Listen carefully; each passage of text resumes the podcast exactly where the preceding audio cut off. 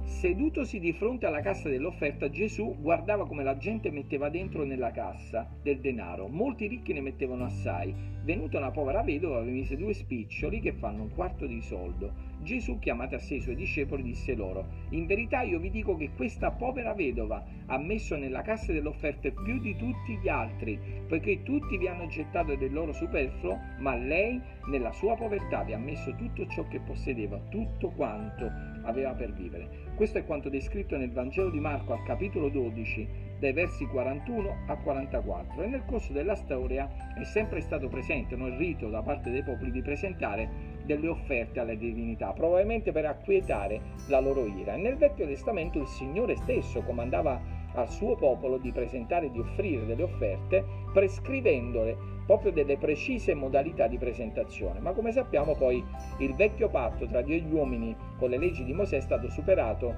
da un nuovo patto di grazia attraverso il sacrificio sulla croce di Gesù. E il testo letto in Marco ci mostra l'usanza presente nel popolo di offrire denaro inserendolo in questa cassa che si trovava presumibilmente nel tempio, comunque nei pressi del tempio, probabilmente forse per sostenere delle spese al tempio legate. L'esempio dell'offerta della povera vedova che offrì tutto quello che aveva ci deve far riflettere sull'offerta gradita al Signore che noi oggi possiamo offrire, tant'è che qualche verso prima della nostra lettura, nei versi 29 e 30, Gesù, rispondendo ad uno scriba circa il primo di tutti i comandamenti da rispettare, Gesù disse: il primo è: ascolta Israele, il Signore nostro Dio è l'unico Signore. Ama dunque il Signore Dio tuo con tutto il tuo cuore, con tutta l'anima tua, con tutta la mente tua e con tutta la forza tua.